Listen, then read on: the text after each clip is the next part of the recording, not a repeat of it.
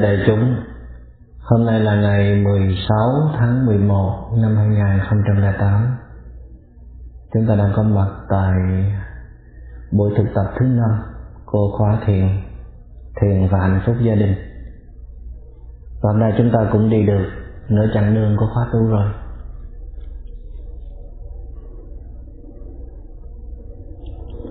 Hôm nay chúng ta sẽ nói tới đề tài cơn giận đề tài của rất nhiều người trong đời.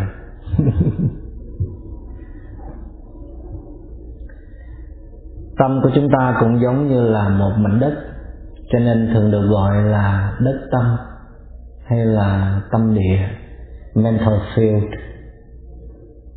Ở trong cái mảnh đất này, nó có chứa đầy đủ những cái hạt giống để tạo nên một con người thánh thiện hay là trở thành một cái kẻ xấu xa tội lỗi.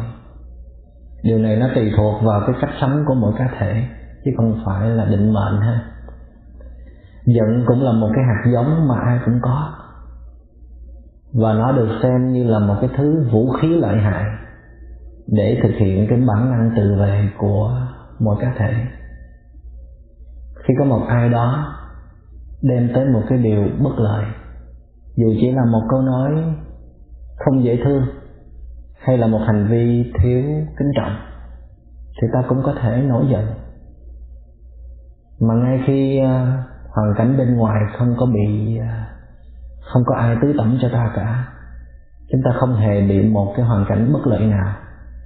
Nhưng mà chính những cái hạt giống khác trong tâm hồn của chúng ta, như là lo lắng, sợ hãi, nghi ngờ, tiếc nuối, tuyệt vọng, nó cũng có khả năng kích hoạt vào cái hạt giống giận và khiến nó từ cái dạng hạt giống nó bừng dậy để biến thành một cái dạng năng lượng. Năng lượng giận tức là cơn giận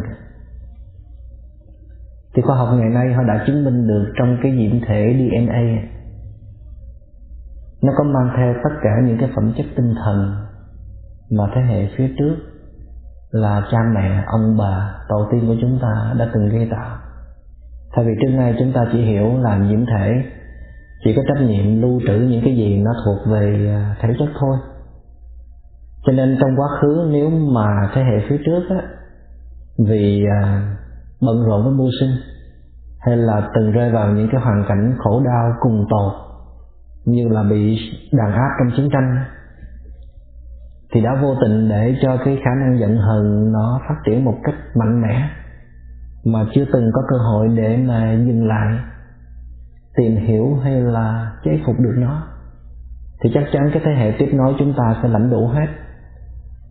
Nhưng mà có một điều là trong cái quá trình trao truyền nhiễm thể, nó cũng xảy ra những cái lệch lạc, nó không thuần một cái phiên bản. Và những cái điều đó nó xảy ra ngoài cái sự dự toán hay là quản lý của con người. Tại vì nhiễm thể nó vẫn phải chịu tác động không ngừng của vô số điều kiện của môi trường bên ngoài. Và cái hiện tượng đó được gọi là hiện tượng đột biến xuyên tại vì trong vũ trụ nó luôn chứa sẵn những cái năng lượng tốt hay là những cái năng lượng xấu do con người và muôn loài từng giờ, từng phút gây ra. Và nó có tác động rất là dễ dàng tới cái quá trình à, sinh trưởng của bất cứ cá thể nào mà có cùng một cái tần số vì con người chỉ là một cái phần của vũ trụ thôi.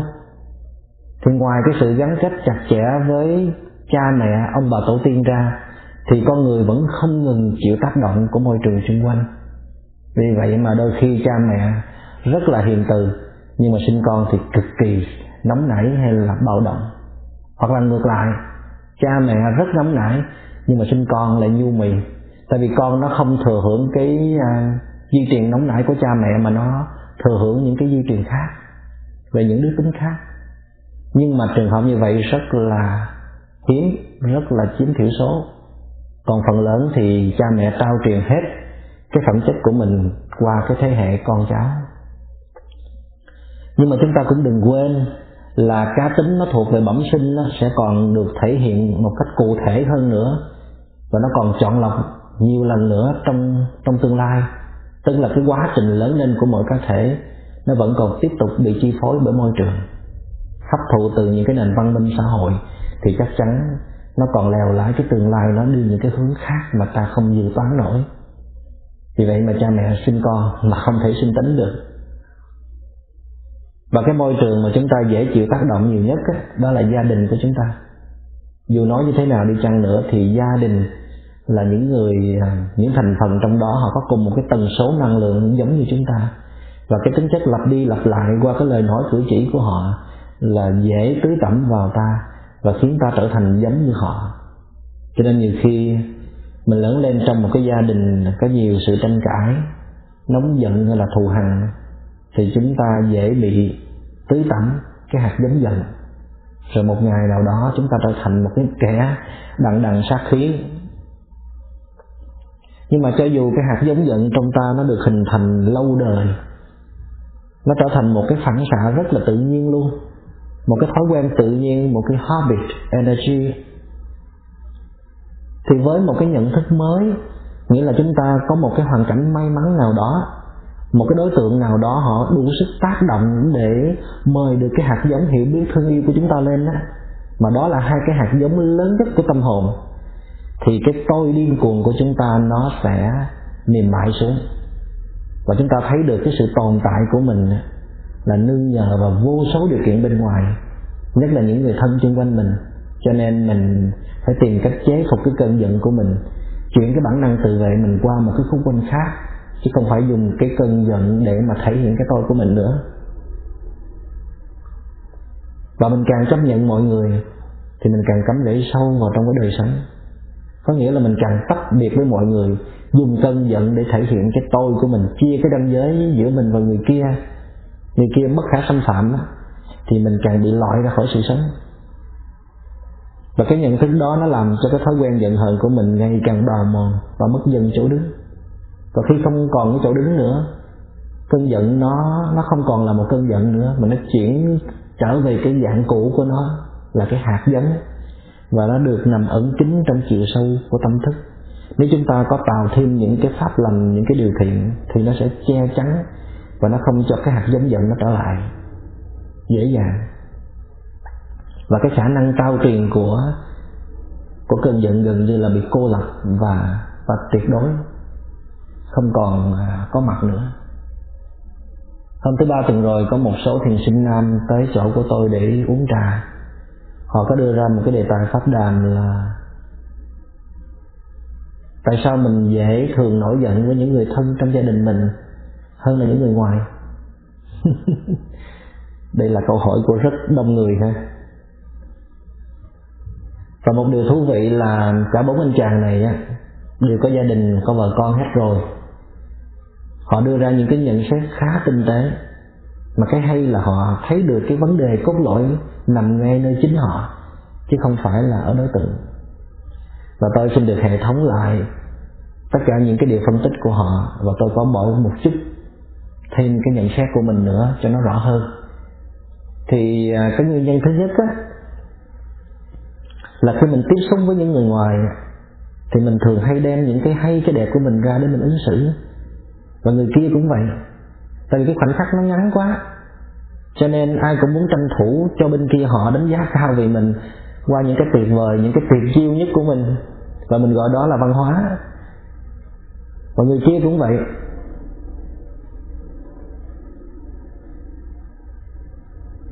Họ cũng cố gắng hết sức để mà để mà chinh phục mình. Cho nên là mình đâu có cơ hội nào để mà dễ dàng nổi giận với họ.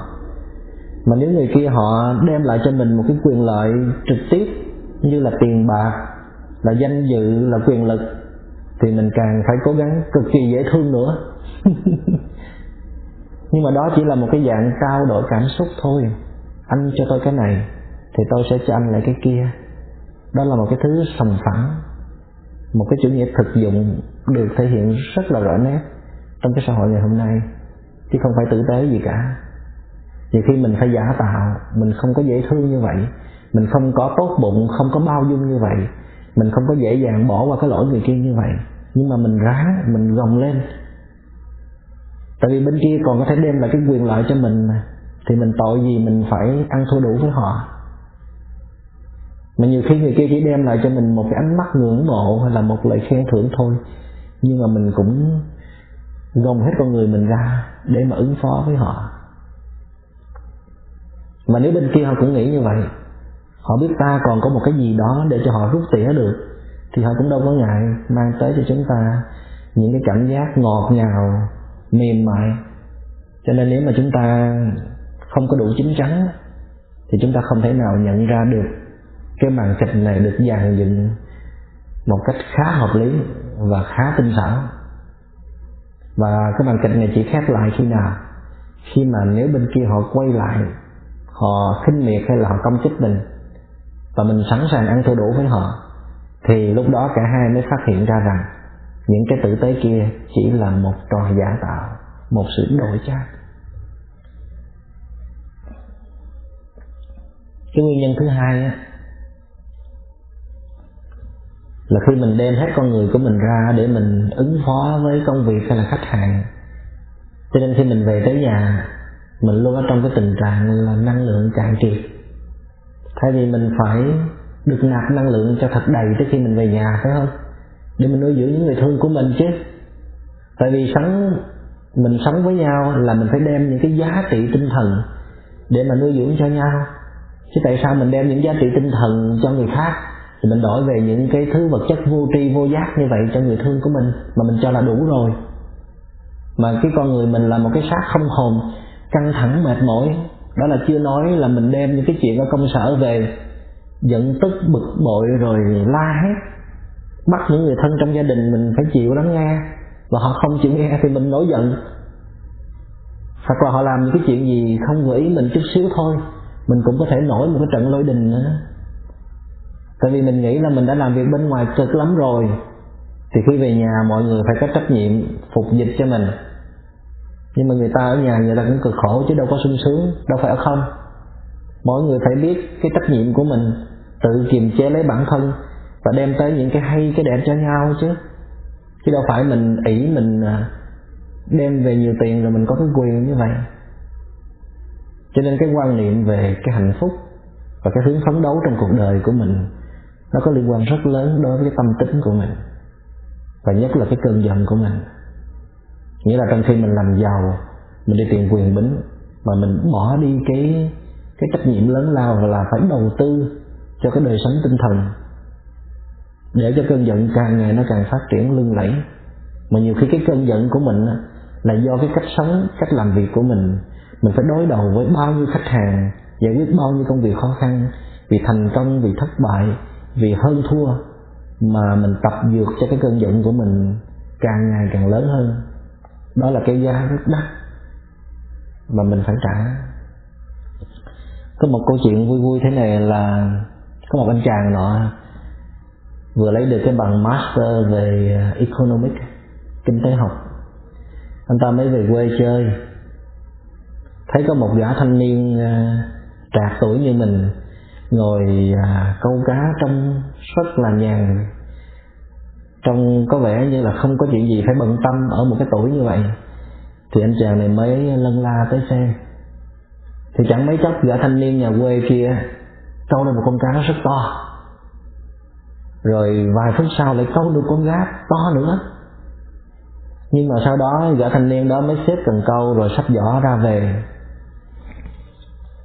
Thì anh chàng này thấy vậy mới hỏi gã kia là tại sao anh câu được những con cá to một cách dễ dàng như vậy mà anh không ở lại anh câu thêm? Thì gã thanh niên kia mới hỏi là câu thêm để làm gì? Anh chàng này có vẻ hơi tức cười cho anh chàng nhà quê này. Anh ta mới nói là thì khi mà anh câu được nhiều cá, anh sẽ được hưởng nhiều.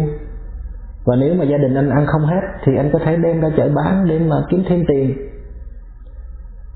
Thì gã thanh niên kia mới gật gù ra vẻ như là rất là đắc ý thấy ý kiến của anh này có vẻ hấp dẫn ha. Thì anh chàng này khoái chí, lấy hết cái kiến thức về cái kinh tế mà mình đã học được đó để mà giảng thuyết lý luận cho gã thanh niên nhà quê này nghe. Ngứa nghề mà. Và anh chàng ta nói thao thao bất tuyệt. Nếu anh mà có cái năng khiếu câu cá như vậy đó, thì tại sao anh không có nghĩ xa hơn?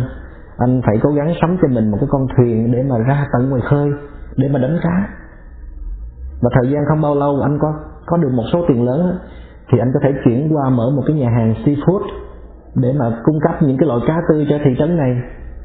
Hay là anh có thể um, mở rộng nhiều đại lý tiêu thụ cá tươi cho anh. Rồi anh sẽ nhanh chóng trở thành một cái gã giàu có trong cái vùng này trong cái thành phố này. Chỉ cần anh động não một chút chịu khó tính toán một chút là anh sẽ làm được. Mà tại sao anh phải ờ, phải sống với hai con cá mỗi ngày như vậy? thì gã thanh niên kia cũng gật gù chàng khen là, anh thiệt là có tài. Anh chỉ mới nhìn thấy tôi câu có hai con cá mà anh vẽ ra một tương lai hấp dẫn như vậy. Nhưng mà tôi muốn hỏi anh nè, khi mình trở thành một thuyền trưởng đánh cá, hay là một chủ hãng phân phối cá, hay là một gã triệu phú như vậy thì mình sẽ được cái gì?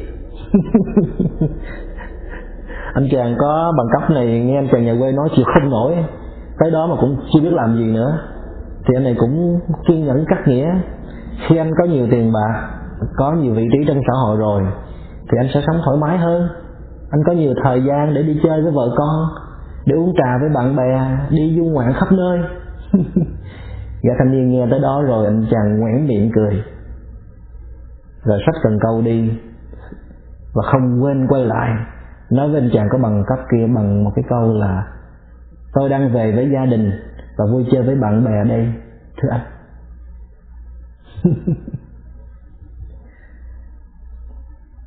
Khi mà kể câu chuyện này á, thì chắc chắn nhiều bạn trẻ đang háo hức làm giàu. Chắc là sẽ phản đối ngay ha. Họ sẽ nói là cái thái độ mà ngồi ở nhà chơi với vợ con, hay là ngồi uống trà với bạn bè với hai con cái như vậy, thì nó phải hoàn toàn khác. Với khi mình có nhiều tiền bạc và quyền lực chứ. nhưng mà tại các bạn đó chưa có trải nghiệm, chỉ tiên đoán vậy thôi. Chứ khi các bạn có nhiều tiền bạc và nhiều quyền lực rồi, thì chắc không còn thời gian để mà thảnh thơi như vậy đâu.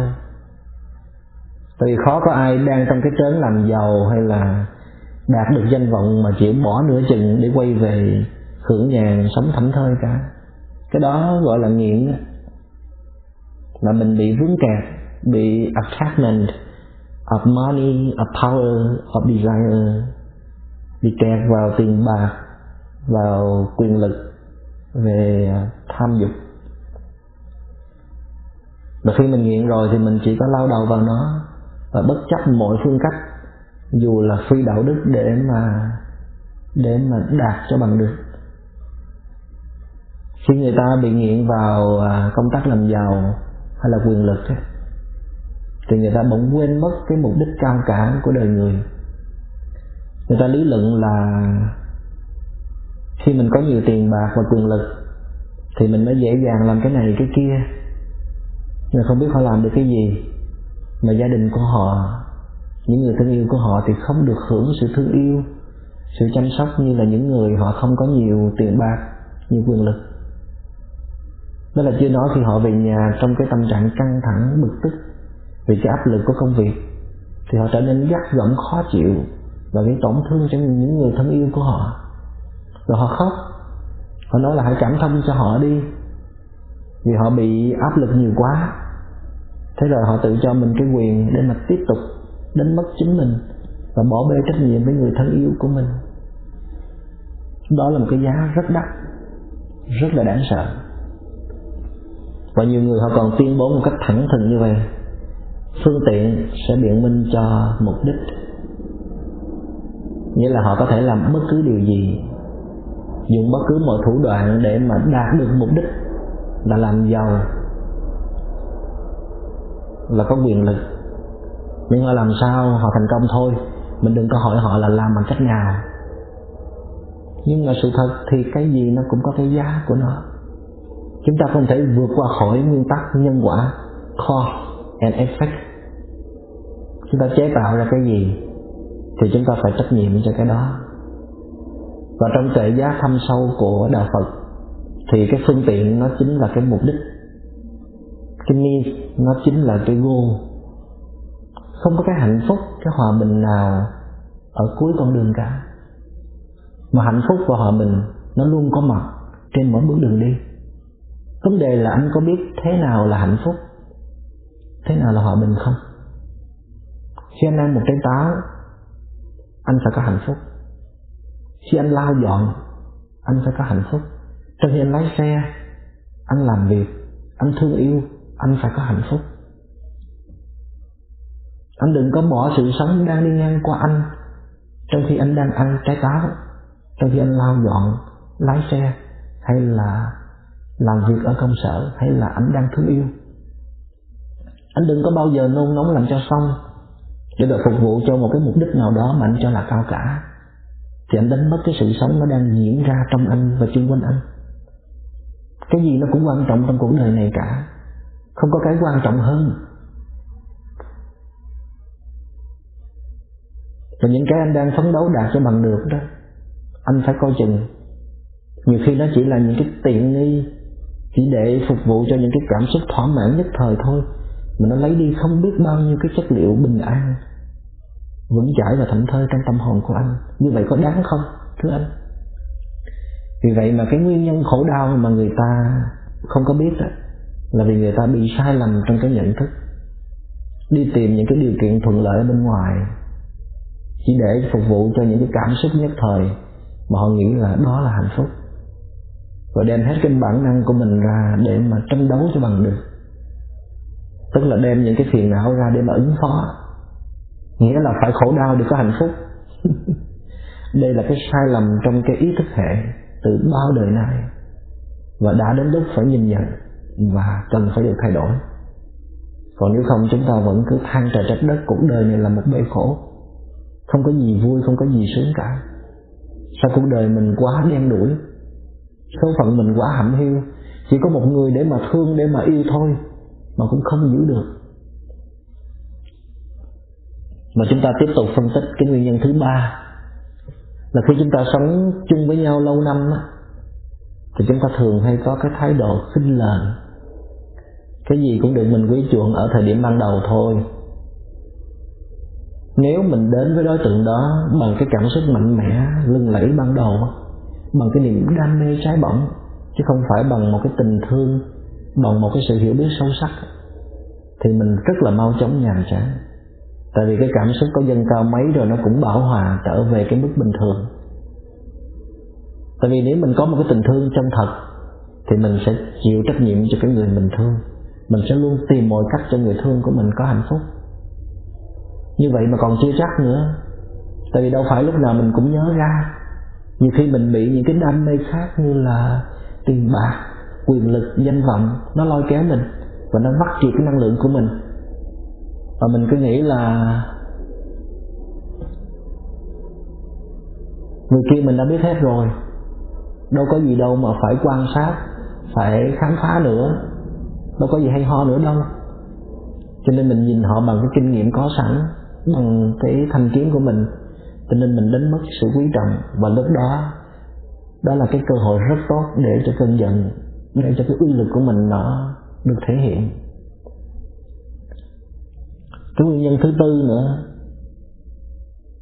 là tại vì à, mình thấy mình có trách nhiệm rất là lớn đối với những người thân trong gia đình của mình.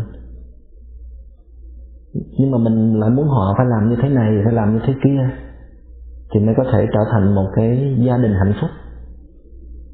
Mà đôi khi cái muốn đó trong chiều sâu của nó chỉ vì cái danh dự của mình mình sợ người khác cười chê. Chứ không hẳn là mình vì họ, vì cái cuộc sống hạnh phúc trong hiện tại và tương lai của họ. Tại vì nếu mình thật sự vì họ đó, thì mình phải kiên nhẫn để tìm cách giúp đỡ họ, chứ không phải là mình nói mình muốn, mình đặt ra những cái muốn và mình la hét, mình giận dữ là tại sao họ không đi theo những cái muốn của mình. Mà mình không chịu hiểu được những cái khó khăn hay là những cái ước vọng thâm sâu của họ cho nên tuy mình có trách nhiệm, nhưng mà mình quá độc tài. Mình muốn mọi thứ theo ý mình thôi, chứ mình không có chịu lắng nghe hay là thấu hiểu người khác. Còn đối với người ngoài mình làm như vậy thì họ sẽ bỏ mình thôi. Hoặc là họ sẽ trả đũa lại mình. Mình đâu có dám. Khi người thương của mình họ không làm theo cái cách của mình, thì mình rất là dễ dàng nổi trận lôi đình mình giận dữ, mình đổ thừa là mình muốn tốt cho họ thôi mình nói nếu mình không có thương họ thì mình đâu có làm khó làm dễ như vậy. Mình đâu có yêu cầu họ tới như vậy. Đúng là mình có lo nghĩ cho họ. Nhưng mà mình vẫn còn quá quan trọng về cái cái lòng tự ái của mình, về cái sự tổn thương của mình. Cho nên mình làm cái gì nó cũng không có hết lòng, mà mình đòi hỏi người khác nhiều hơn. Thương mà không hiểu, mà đôi khi mình cũng không muốn hiểu. Tại vì mình nghĩ mình đã làm cho hết rồi tại sao mình phải có nhiều trách nhiệm như vậy? Tại sao phải hiểu cái này hiểu cái kia làm chi? Cho nên mình thiếu thiện chí, trong khi mình ứng xử giao tế với người thân, những người sống chung với mình. Thì mình nhìn thấy là cả bốn cái nguyên nhân đưa ra đều có chung một cái nguyên nhân lớn. Đó chính là cái sự hiểu lầm về cái tôi của mình. Mình tưởng sự thông minh hay là tài năng này là của riêng mình thôi. Do chính mình tạo ra chứ không có nhờ vả vào ai vì vậy mà mình tự cho phép mình coi thường những người khác, sẵn sàng lấn nước những người yếu kém hơn mình. Còn nếu mình thấy được mình vẫn luôn chịu cái sự nuôi dưỡng của vô số điều kiện xung quanh, nhất là những người thân yêu của mình, thì cái sự tự hào hay là cái niềm kiêu hãnh của mình nó không dễ dàng trỗi dậy. Mình nhìn mọi người bằng ánh mắt kính trọng và thân thiện, thì làm sao cơn giận mình có cái cái cơ sở để mà nó nó phát hiện lên chứ? Và cái sự hiểu lầm về cái tôi, nó dẫn tới cái sự sai lầm về cái à, khả năng thương yêu. Mình nói mình cực khổ, làm mọi thứ cho người thương của mình có hạnh phúc, phải không? Trong khi người thương của mình yêu cầu là mình đừng có làm những cái đó nữa, như thế là đủ rồi. Nhưng mà mình vẫn cứ khăng khăng, lao đầu để mà đi tìm cái đó. Thì làm sao mình gọi là mình đang vì người thương của mình? Mình chỉ đi tìm cái sự thỏa mãn của mình thôi mình cần người ta đánh giá cao và công nhận về mình. Và mình hiểu lầm rằng tất cả những cái tiện nghi vật chất đó có thể đảm bảo được một cái đời sống hạnh phúc gia đình. Cho nên mình vẫn đi theo cái ích kỷ của mình, mà mình vẫn tưởng là mình vì người thương của mình. Và nhiều khi trong khi thương yêu, mình muốn được nhận nhiều hơn là mình cho mình luôn sợ người khác lợi dụng mình hay là không thật lòng với mình cho nên cái cơn giận của mình nó cũng có cái nguyên nhân từ cái thái độ sống sòng phẳng của mình. Và hình như chúng ta rất là có tài để mà kiếm thật nhiều tiền hay là thu phục người khác. Nhưng mà đối với cơn giận thì chúng ta gần như là bất lực hoàn toàn. Thậm chí mình còn chưa biết cái cơn giận là của mình thì làm sao mà mình có thể à, điều phục được nó mình vẫn đổ thừa cho hoàn cảnh, đổ thừa cho người khác đem tới. Mình chỉ có khả năng tự vệ khi người khác đụng chạm tới mình thôi, chứ mình không có cái kỹ năng để mà điều phục một cơn giận. Mình vẫn thường nghĩ là không có lửa thì làm sao có khói. Cho nên chỉ cần mình dập tắt ngọn lửa le lối kia, thì khói nó đâu có phát sinh, mình đâu có phải giận. Nhưng mà nếu mình nhìn cho kỹ á thì mình sẽ thấy cơn giận nó là cái sản phẩm đích thực của chính mình. Do mình thiếu cái khả năng phòng hộ, chọn lọc những cái âm thanh, những cái lời nói, những cái hình ảnh qua mắt, tai, mũi, lưỡi, thân ý, qua sát căn của mình. Mình để cho những cái cảm xúc bảo vệ bản ngã mình phát triển một cách lưng lẫy.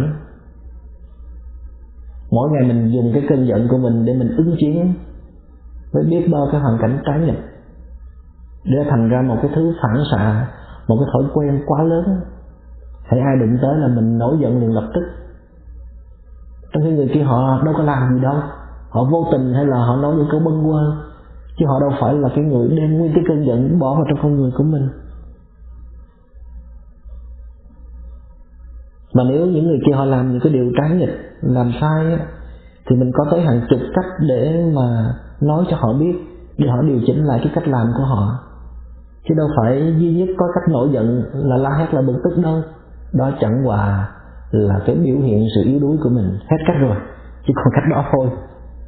Và mỗi lần cái lửa giận nó bốc cháy á, thì mình chỉ biết đuổi theo người kia để mà tìm cách trả đũa.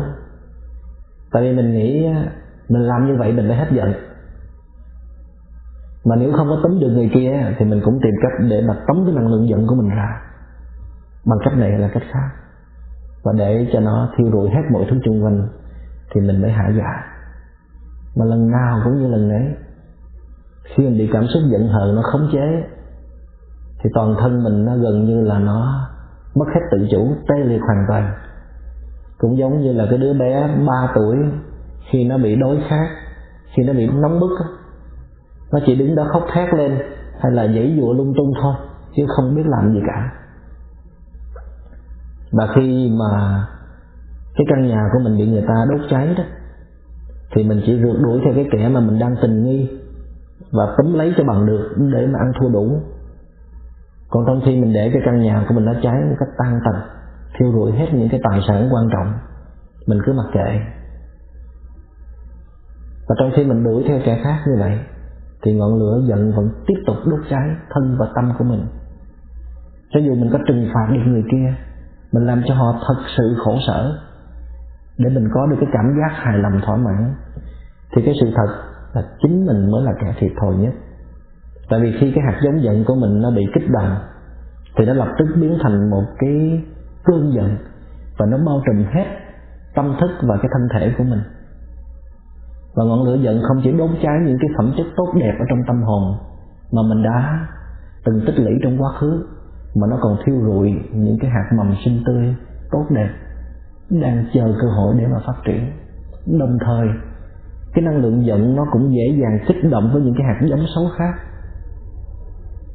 Vốn có trong tâm hồn của mình để nó biến thành một cái hiệu ứng, trở nên, trở thành những cái quyết định lầm lỡ hay là nông nổi sau này. Và khi cái năng lượng giận hờn nó được tống ra ngoài bằng hai cái cơ chế nói năng và hành động, thì cái năng lượng đó nó sẽ khuếch đại lên rất là nhiều lần.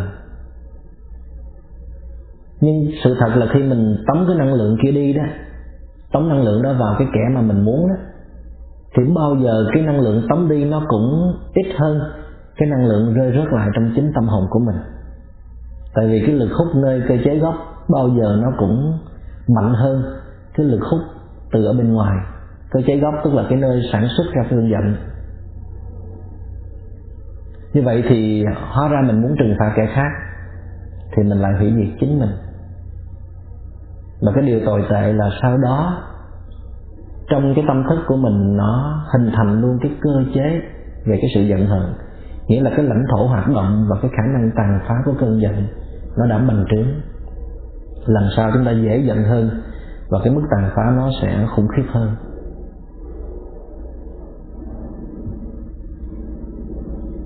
Và cái trường hợp mà cái người đón nhận cơn giận của chúng ta, họ cũng yếu kém, họ không có khả năng xử lý được.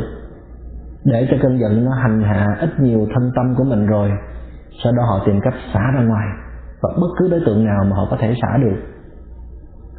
Thì người thứ ba không có can dự gì cả nhiều khi họ cũng bị lãnh đủ rồi không khéo họ lại đem cơn giận của họ truyền qua người thứ tư.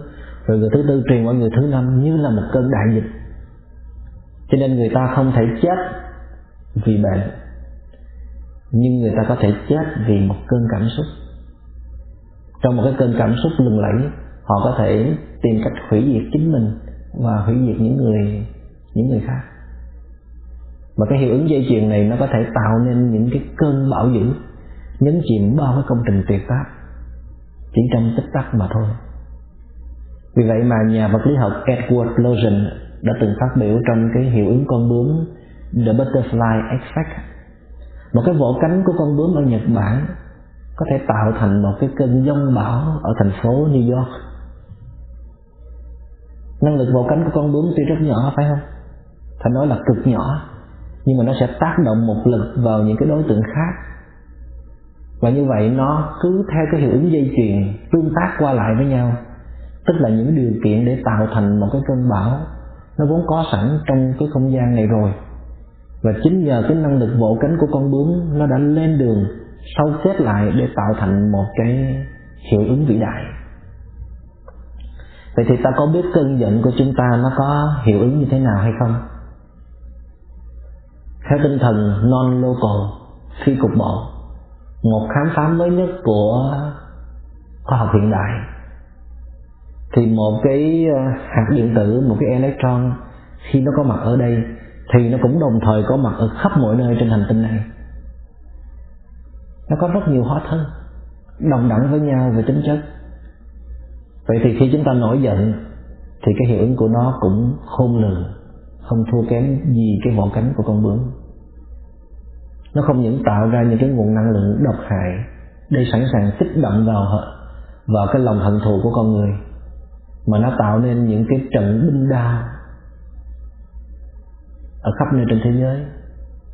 Và đồng thời nó cũng góp phần tạo ra những cái cơn à, đại hồng thủy, những trận cháy rừng, những trận động đất. Nó vừa ảnh hưởng tới con người, mà nó cũng vừa ảnh hưởng tới thiên nhiên và mình chưa nói tới cái hành động trả đũa của người kia nữa. Nạn nhân đã bị chúng ta đem cái năng lượng giận hờn tới.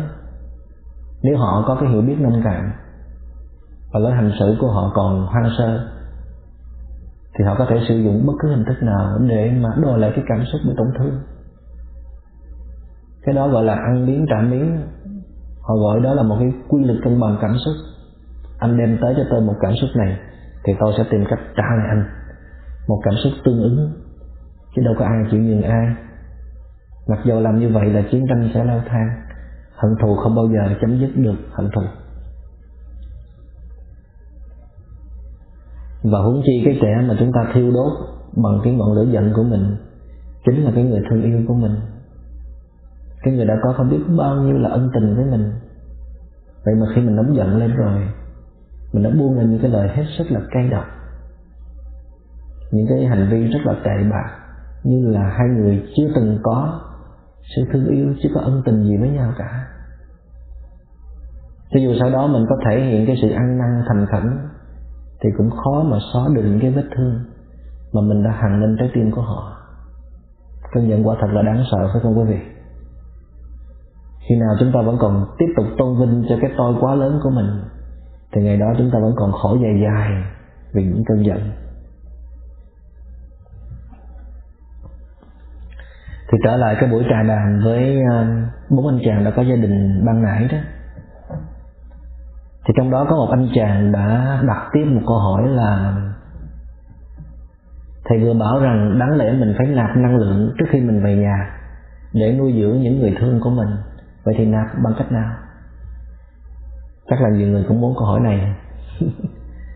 Ý thức được cơn giận của mình nó thuộc về trách nhiệm của mình là một cái điều rất là khó rồi, phải không? Nhưng mà làm cách nào để mình có thể làm chủ được nó? Nghĩa là mình phải luôn trong cái tình trạng là dồi dào năng lượng, lúc nào cũng phải thật sự tỉnh táo và vững vàng để ý thức mình là ai và những người sống xung quanh mình là ai. Thì cái câu trả lời của tôi chỉ có một từ thôi, đó là thiền meditation. Cả nhóm nhìn nhau cười khúc khích.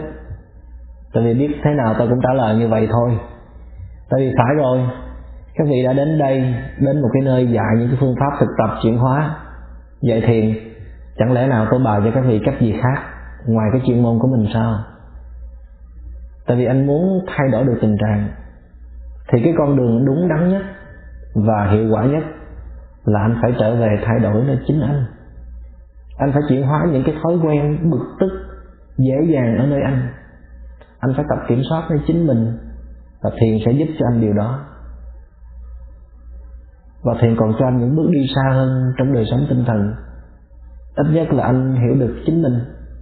Và khi anh hiểu được chính mình rồi thì anh sợ gì không tìm được cái cách để mà thay đổi được tình trạng. Chỉ sợ là anh vẫn chưa hiểu được chính anh. Mà anh chỉ muốn đi hiểu người, những người khác. Cho nên mình thấy được cái sự tàn phá của cơn giận.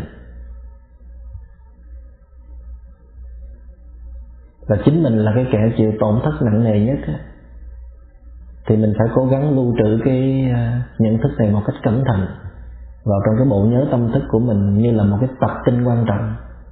Để mà mỗi khi à, hạt giống giận hờn nó bị kích động thì mình kịp thời có ý thức trách nhiệm để mà bảo quản cảm xúc của mình. Không theo cái thói quen cũ là mình cứ lo truy đuổi kẻ khác. Và nếu mình nắm được cái nguyên tắc này thì đỡ khổ nhiều lắm dù mình chưa có khả năng kiềm chế được cái cơn giận một cách hoàn toàn, nhưng mà ít nhất mình cũng giảm bớt được cái thái độ trách móc, hay là than phiền, hay là đổ lỗi cho những người khác. Tại dĩ nhiên là nếu người kia sai, thì mình cũng sẽ tìm cách nói cho họ biết, để họ đừng có hành động như vậy nữa. Nhưng mà để làm được như vậy đó, thì mình cần phải có một cái thái độ bình tĩnh nhẹ nhàng và tươi mát. Cái người kia họ có thể dễ dàng cảm thông và chấp nhận được.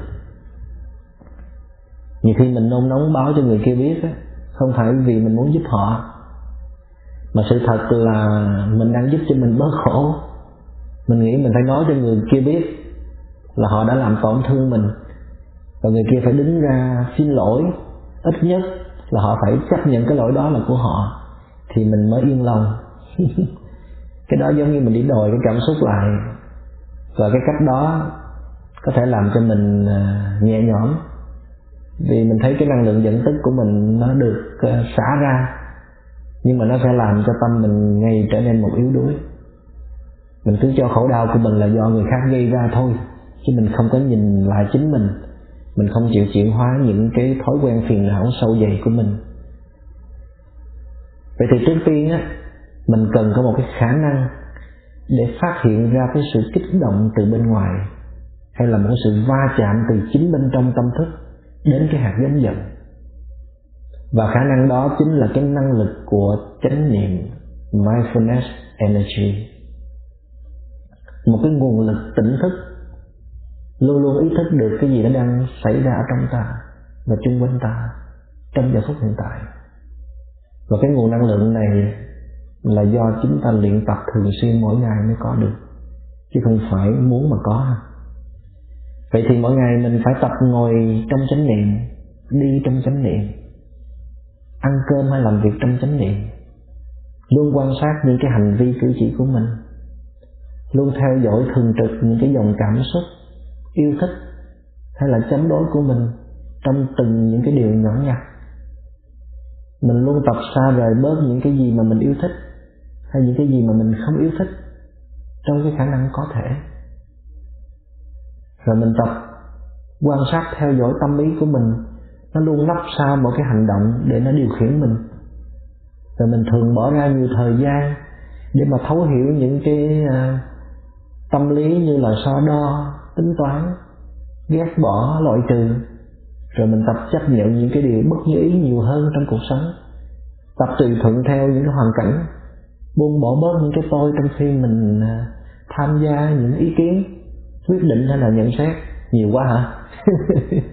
Đó là mình đang tu thiền đó. Cái đó là the best way, con đường hay nhất để có thể trị liệu được cái cơn giận của mình. Chứ đâu phải mình muốn nó hết giận, mình dùng cái thiện chí thôi mà nó hết được đâu. Nhờ cái thói quen luyện tập như vậy mà cái hạt giống giận hờn của mình nó ít bị tưới tẩm. Mà trái lại nó bị bào mòn, không còn ngự trị trên bề mặt của ý thức nữa. Để nó sẵn sàng bộc phát khi mà có người nào họ chạm tới.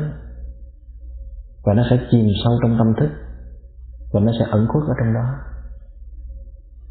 Cho nên người kia dù có cố tình đem đến bao nhiêu điều phiền muộn đi chăng nữa, thì cũng không thể nào chạm tới cái hạt giống giận của mình tại vì nó bị chôn lấp với bao nhiêu cái năng lượng an lành rồi. Cho nên mình càng làm những cái điều thiện, càng tìm cách khơi dậy những cái phẩm chất tốt đẹp trong tâm hồn của mình như là từ bi thì hạt giống giận nó càng trở nên bị cô lập. Và ta hãy nhớ thực tập nhìn sâu vào bất kỳ đối tượng nào khi mình tiếp xúc để mình tỏ lòng biết ơn. Đây cũng là một cái cách để mà đối trị cái thói quen giận hờn ví dụ khi mình bưng một chén cơm lên, thì mình phải ghi nhớ là ai ơi, bưng bát cơm đầy, dẻo thơm một hạt đắng cay muôn phận hoặc là khi mình vặn cái vòi nước lên, thì mình phải nhớ là đây dòng nước nhiệm màu, đây dòng nước nhiệm màu từ mạch nguồn cao sông. Hay là khi mình rửa tay, mình cũng nhớ là giữ bàn tay cho khéo, tiếp nhận nếp tổ tiên, trao truyền cho con cháu cùng tìm hướng đi lên khi mình chắp tay bức sen chào một người nào đó thì mình cũng nhớ là đây bức sen tặng người vị bồ tát xinh tươi, xin mở lòng tiếp nhận niềm tin yêu trong tôi. Thì những cái bài tập như vậy tuy nó giản dị, nhưng mà công năng của nó rất lớn. Góp nhặt từng những cái năng lượng biết ơn và kính trọng như vậy sẽ giúp cho cái tôi kiêu ngạo ở trong ta được bò mòn dù ta có thói quen nóng giận to tát cỡ nào, thì với một cái sự thực tập liên tục như vậy, từ những cái điều nhỏ nhặt, thì nó cũng khiến cho cái năng lượng giận hờn đó dần dần mất đi cái khả năng bộc phát và tàn phá. Chúng ta đừng có đợi đến khi mà cơn giận nó phát hiện lên rồi, thì mình mới tìm cách đối trị nó thì đâu có còn kịp nữa. Và nếu như nó lỡ phát hiện lên á thì cái bước đầu tiên chúng ta là phải nhận diện được nó thấy được mặt mũi của nó. Nó là cơn giận ở trong ta chứ không phải có ai khác đem tới. Phải nhận diện được như vậy. Rồi sau đó chúng ta phải tìm cách tách ly ra khỏi môi trường. Tức là nếu mình giận cơn giận mình nổi lên thì mình phải tìm cho mình một cái chỗ khác. Đừng có tiếp tục nói năng nữa. Lỡ như mình không có đi đâu được thì mình à, thì mình thực tập, mình ngồi yên xuống để mà quan sát cơn giận và kiểm soát cái cảm xúc của mình. Mình xin phép người kia là mình không có tiếp tục nói nữa, không có tiếp tục tục lý luận tranh cãi nữa. Để khi nào mình khỏe trở lại rồi mình sẽ nói tiếp. Tuyệt đối là không mở thêm một cái lời nào. Dù đó là một cái lời giải thích mà mình cho là thỏa đáng. Nhưng mà chúng ta thường hay có một thói quen trước khi yên lặng thì mình phải nói một cái câu cho thật là đau điếng. Cho bên kia phải nát óc, phải khổ sở. Tuyên bố này, tuyên bố nọ. Mà mà mình càng nói trong khi mình giận hờn thì mình càng bộc lộ cái sự sự yếu kém của mình. Và sau đó mình luôn luôn nhận được cái sự hối tiếc, ăn năn cho nên à, ngay trong lúc đó mình cần phải đánh bớt các cái cánh cửa giác quan của mình, bớt thấy, bớt nghe. Và chỉ dồn hết năng lượng để quay về chăm sóc cơn giận của mình thôi. Đó là cái bước thực tập rất là quan trọng. Mình phải quyết tâm lắm. Mình mới cưỡng lại được cái thói quen trả đũa của mình. Hay là cái thói quen đi tìm người khác để mà xả ra. Và hơi thở là một cái chỗ nương tựa dễ dàng và an toàn nhất nó giúp cho tâm ý của chúng ta tạm thời, không có suy diễn tới cái sự kiện vừa mới xảy ra. Và ta hãy đem hết cái sự chú tâm của mình vào trong hơi thở. Khi nó đi vào từ cái đầu chóp mũi, nó xuống dưới bụng, rồi từ bụng nó thoát ra ngoài theo đường mũi. Có thể mình sẽ thấy được cái phẩm chất hơi thở của mình bằng cách mình giữ cái sự chuyên chú vào cái sự phồng xẹp của bụng, hay là vào cái thành mũi mỗi khi mà hơi thở nó đi ngang qua thở vào. Ý thức hơi thở của mình đang hỗn hển. Thở ra, ý thức hơi thở của mình đang căng thẳng. Thở vào, ý thức hơi thở đã nhẹ nhàng. Thở ra, ý thức hơi thở đã lắng dịu. Thở vào, ý thức cơn giận đang phát hiện ở trong ta. Thở ra, ý thức cơn giận này là của ta. Thở vào, lắng nghe hơi thở đang đi vào thở ra, cảm nhận hơi thở đang đi ra. Thở vào, ý thức sự tự ái đang xâm chiếm trong trái tim ta. Thở ra, ý thức tình thương đang ôm ấp sự vụng về của người kia. Thì tùy vào cái ờ, tình trạng cảm xúc mà ta có thể sử dụng mỗi tập hơi thở vào ra như vậy là bao lâu? Và điều cần phải làm là chúng ta phải bám chặt trên từng cái hơi thở trong giờ phút hiện tại. Và mình ghi nhận cái phẩm chất của nó, hiểu được nó. Chứ mình không có cố ép cho cái hơi thở của mình phải mau bình phục. Tại vì mình làm như vậy thì cái tính đàn áp nó sẽ gia tăng và cái sân hận nó sẽ càng lớn mạnh. Và khi hơi thở nó lắng dịu hoàn toàn thì à, tâm thức của chúng ta cũng sẽ được ổn định. Cơn cảm xúc tạm thời nó được điều phục tuy nhiên nếu mà chúng ta không cần phải à, giải quyết vấn đề kia liền đó, thì ta nên ngồi xuống để mà nhìn lại cơn giận hồi nãy của mình. Chúng ta hãy đem hết tất cả những cái kiến thức, những cái kinh nghiệm tích lũy của mình ra để mình phân tích cái thái độ giận hờn ban nãy của mình. Là tại vì người kia quá khó chịu, hay tại vì chúng ta quá tệ, quá yếu kém. Trong đó cái bản ngã của mình nó lừng lẫy quá hay là cái khả năng kiểm soát tâm ý của mình còn lỏng lẻo quá hay là mình rơi vào cái nhận thức sai lầm? Và trong khi nhìn lại như vậy thì à, nếu mình nhìn thấy toàn là lỗi của người kia thôi mình không có lỗi gì cả. Và chỉ muốn tiếp tục tìm cách để mà trừng phạt thì chứng tỏ cơn giận của mình nó chưa có tan nó còn nguyên. Và mình cần phải tiếp tục duy trì phương pháp theo dõi hơi thở cho sâu sắc. Rồi mình lại nhìn tiếp tục. Và khi mình đã nhận ra được bản chất của cơn giận đó, thật sự không phải là do người kia đem tới, thì mình hãy tự hứa với lòng là mình sẽ cố gắng tìm hiểu nhiều hơn về cái lối nhận thức cũng như là cách sống của mình trong thời gian qua, để hy vọng trong tương lai mình sẽ có cái hành xử khá hơn. Còn trường hợp mình đã có cái thói quen trầm tĩnh rồi, tuy cơn giận nó xuất hiện trong tâm thức nhưng mà cái khả năng quan sát và làm chủ cơn giận trong ta rất cao. Cho nên ta không cần phải theo dõi hơi thở làm chi. Mình cứ nhìn thẳng vào cái cơn giận, vào cái sự kiện vừa rồi, để mà quan sát, để mà tìm hiểu ngọn ngành.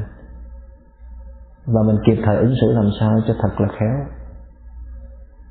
Còn trường hợp năng lượng mình quá yếu ớt, cảm xúc nó tuôn tràn, thì mình đừng bao giờ phân tích hay là tìm hiểu gì cả. Chỉ có một việc là nhanh chóng dựa vào hơi thở để lấy lại sự tỉnh táo và cân bằng. Và nhiều lần mình thực tập điều phục cơn giận như vậy đó, thì mình sẽ phát hiện ra là sở dĩ mình dễ dàng nổi giận là vì cái tình thương mình dành cho người kia nó chưa đủ lớn. Cho nên quay về nuôi dưỡng tình thương vẫn là một cái điều kiện tốt nhất để giúp cho chúng ta chuyển hóa được cơn giận. Ngày hôm qua có một cô thiền sinh tới hỏi tôi là nếu như mỗi lần à, anh ấy đi làm về đó cứ đem bao nhiêu chuyện bực bội ở công sở trút lên đầu của mình hoài thì làm sao mình chịu đựng nổi?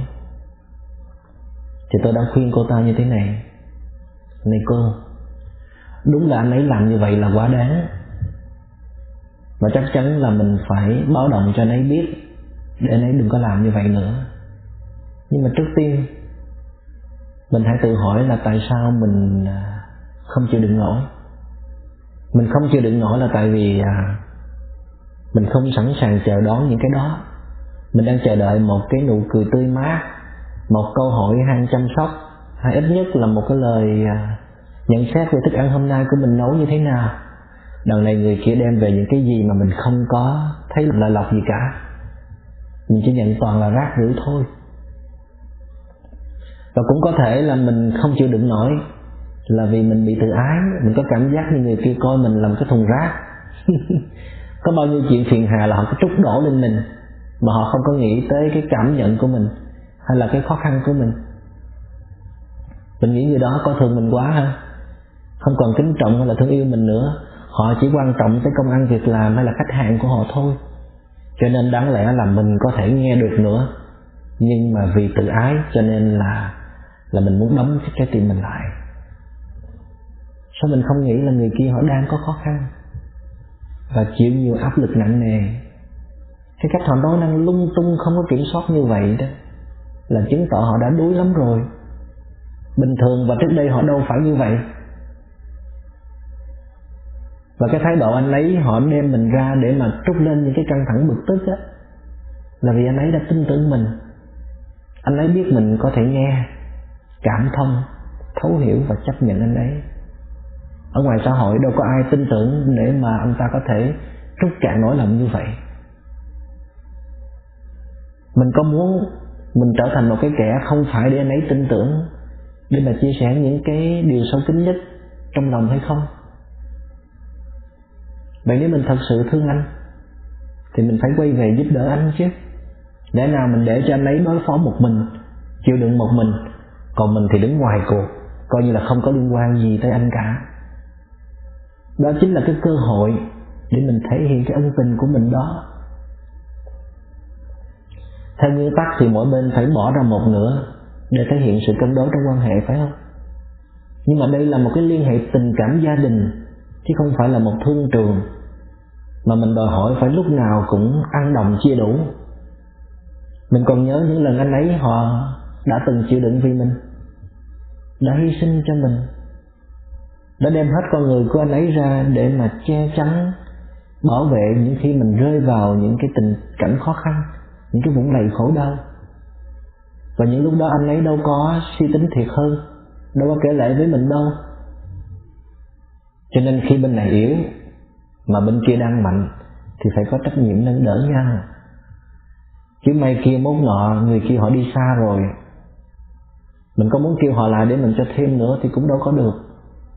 Thì ngay lúc đó có một cô thiền sinh đi chung, ngồi bên cạnh cô ta mới thì khi cô này nói nhỏ, em hãy cố giữ cái tình cảm của em đi. Như chị nè, bây giờ chị đang rơi vào cái tình cảnh như là thầy nói đó. Có muốn thương, có muốn cho nữa, nhưng mà đâu còn cái may mắn ấy nữa đâu. Và tôi còn nói tiếp là nếu cô có một cái chương trình thực tập để luôn kiểm soát được bản thân mình và luôn ý thức tới những cái giá trị ân tình trong cái quan hệ tình cảm gia đình thì tôi chắc là cô sẽ dư sức để mà tiếp sức cho người thương của mình trong những lúc khó khăn. Cô có thể ngồi hàng giờ để lắng nghe, mà không thấy khó chịu. Thậm chí cô còn có thể kéo anh ấy ra khỏi cái cái cơn cảm xúc căng thẳng để quay về tiếp xúc với những cái giá trị màu nhiệm của sự sống đang hiện hữu xung quanh. Thí dụ như là thức ăn ngon hay là khung cảnh mùa thu, hay là vài câu chuyện dí dỏm gì đó, hay là cái sự tươi mát ngọt ngào của mình mình có cái cái tài đó thì mình hãy sử dụng đi.